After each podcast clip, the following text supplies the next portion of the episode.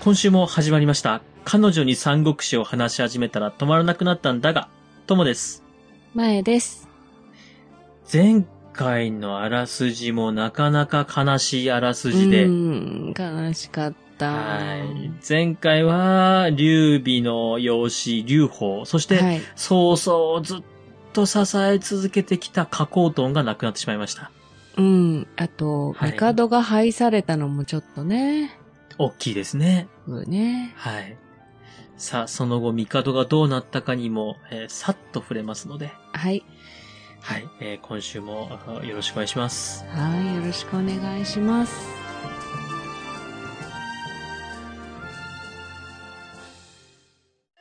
彼女に三国志を話し始めたら止まらなくなったんだが。それでは、早速、あらすじに入っていきます。今回は、はい。食、また、習う、と、桃園秋春に触れていきます。はい。えー前回、義の宗妃が、義皇帝になり、漢の帝を追い出したと。うん。で、この宗妃が帝位についたことにですね、劉備はですね、怒り悲しみます。うーん。もう、もう怒るわけです。はい。で、さらにはですね、都を追われた検定、うん。さっきの漢の帝ですよね、はい。が追放された先の地方で、ひっそりと死んだと。うーんそういったニュースも耳に入ってきまして、はい劉備はですね、さらに嘆き悲しみ引きこもりますう。ん孔明はそんな劉備を見て、困ったことだと思いながらもですね、日々の政務に励んでいきます。うんそんなある日、ある漁師がですね、漁の最中にこんなもの見つけたんですが、と、うん。金印を持ってきます。あら。それはなんと、あの、玉璽でした。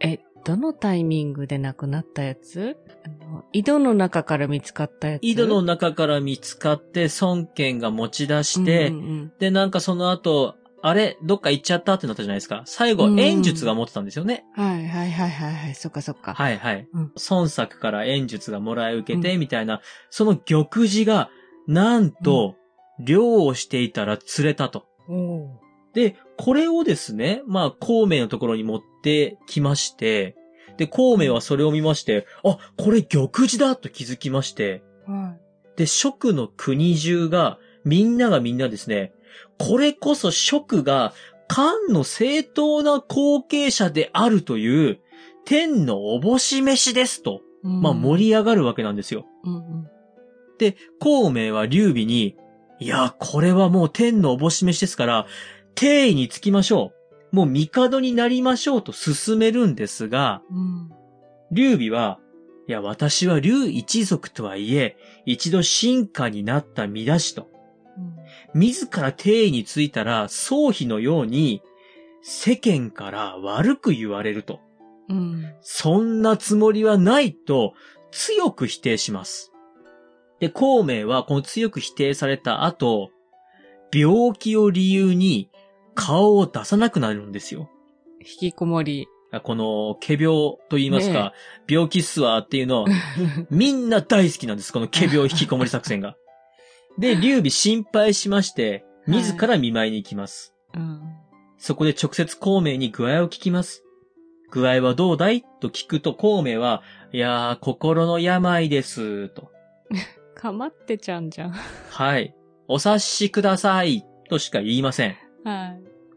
劉備はですね、あー、自分が定位につかなかったこと、孔明の言うこと聞かなかったことを言ってるんだなと、拗ねてるんだなと気づきまして、うん。うーんと、なるんですよ。で、その時に孔明は、劉備に対しましてこう言います。あなたは、世の中の俗人どもの言うこと、まあ俗論を恐れ、一心の名誉ばかり考え、大きな志もなくしてしまった と。まあ、痛烈に批判しまして、うん。劉備はですね、え、もうそんなん言われるんだ、ということで、でも、そうだね、そうだね、ということで、定位につく約束をします。あでも、この時に、いや、孔明が病気治して、戻ってきてくれたらちゃんと定位につくからというと、孔明さんすぐ元気になりまでし。してょうね。 はい。もうですね、えー、劉備、ここに、蜀の皇帝となりまして、ついに、あの、むしろ売り、わらじ売りだった劉備が、うん定位につきます。まあ、それはそれでちょっとね、すごいなって思うよね。もう立身出世、素晴らしいですよね。うん。で、劉備、帝になりますと、まあ、はい皇帝の風格なんかを漂さ始めまして、はい。もう、ああ、皇帝らしくなってきましたね、と。で、そんな劉備の目標は、うん関羽の仇、うん。呉を打つことだと。はい。で、私はこれを絶対するからねっていうことで、諸将に宣言します。はい。ただしかし、呉だけじゃなく義もいますので、うん。例えば趙雲なんかが、いやいやいや、今は呉を打つ時ではありませんと反対するんですが、劉備は全くもって聞く身に持ちません。うん。その頃、関羽と劉備のもう一人の義兄弟、張飛が何をやってるかと言いますと、はい。関羽が死んで以来ちょっと感情的になってしまいまして、うん。まあお酒を飲んでは乱暴を働くことが多くなり、うん。部下との間にもこう溝ができているというか、疎まれ出したというか、そういう状態になっていたんですよ。うん。で、次がですね、桃園秋春というあらすじなんですが、はい。そんなある日、張飛のもとに、生徒から直視がやってきます。うん。この直視はですね、張飛さんこれからも頑張ってくださいということで、何々将軍に、あとこの辺り一帯を張飛さんに任せますっていう直名を持ってくるんですが、その直視にまでですね、酒を飲んで絡み出す始末なんですよ。うわーだめね。で、都から来てますので、なぜすぐに都の連中は関羽の仇を取りに行かんと。うんもう。そもそも孔明をはじめ、都の連中は腰抜けだらけだと。関羽に申し訳ないと、飲みながら泣き出してしまうぐらい、まあ今感情的になってるんですよ。うん。で、その後ですね、張飛は、自ら都へ行きまして、劉備に仇討ちを訴えます。うん。関羽が待ってると。敵討ちしましょうと。しかしですね、孔明をはじめ、他の者たちは、劉備が帝になったばかりで、今、そんな大きい戦をするタイミングではないということで、反対ばかりします。うん。でも、張飛はですね、涙ながらに敵討ちを訴えるんです。やろうと。もう関羽の兄貴がかわいそうすぎると。うん。そうしますと、劉備は劉備で、もう敵討ちしたくて仕方がないんで、もう泣きながら、やろうよし、やろうっていうことで、その場で張飛に出陣を命令してしまいます。うん。あら。で、すぐに張飛は出陣する、その用意のために戻りまして、で、うん劉備も反対するみんなに対しましてですね、邪魔する者は捕らえて殺すと脅しながら、出陣を急ぎます。うん。孔明は、その後もですね、何度も何度も、いや、今は碁を打つタイミングではないですと。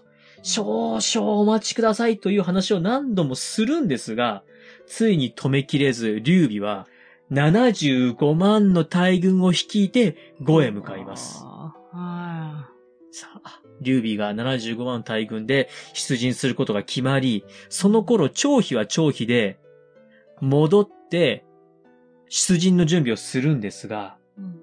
張飛は部下に、今回は、関羽の兄貴の弔い合戦だからうん、全部白装束にしようと。うん。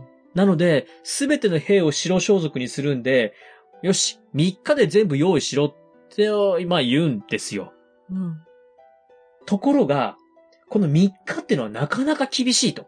絶対間に合わんということで部下から、せめて10日時間くれませんかということで、あの、ちょっと時間くださいと願い出るんですが、うん。張飛は許しません。その部下を捕らえまして、縛り付けて、鞭を打ちます。うん。そうしますと、その部下、いや、わかりました。きっと3日でやりますということで、許されて縄をほどかれるんですが、うん。えーこの時の仕打ちを恨みに思いまして、うんその夜、深酒をして、えー寝てしまっていた、張飛の首を、寝首をかき、うん。そのまま、護衛と逃げていきます。あらまあ。えー英雄、張飛、55歳で、この世を去ります。うわあ、そんな死に方だったのね。はい。あらまあ、酒癖は、ね、お世辞にも良くはなかったんですが、ーうん。せめてね、戦場で、ねえ。ね、うーん、残念。えー本日は以上です。はい。ああ、また英雄が行きましたね。はい。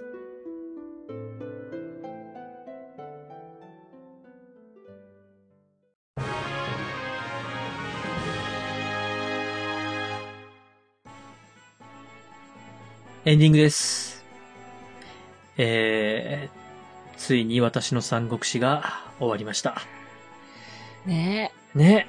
えーいやね、本当いつかこのあらすじをやる日が来るとは、まあ、うすうすね、えー覚悟はしてたんうですす が。うすなのいや、絶対ここは来はるいとこですよ。なんかね、なんかこれ変な話なんですけど、読んでるうちに、もしかしたらちょっと内容い変わやっいやているやかもしれないなっていあう。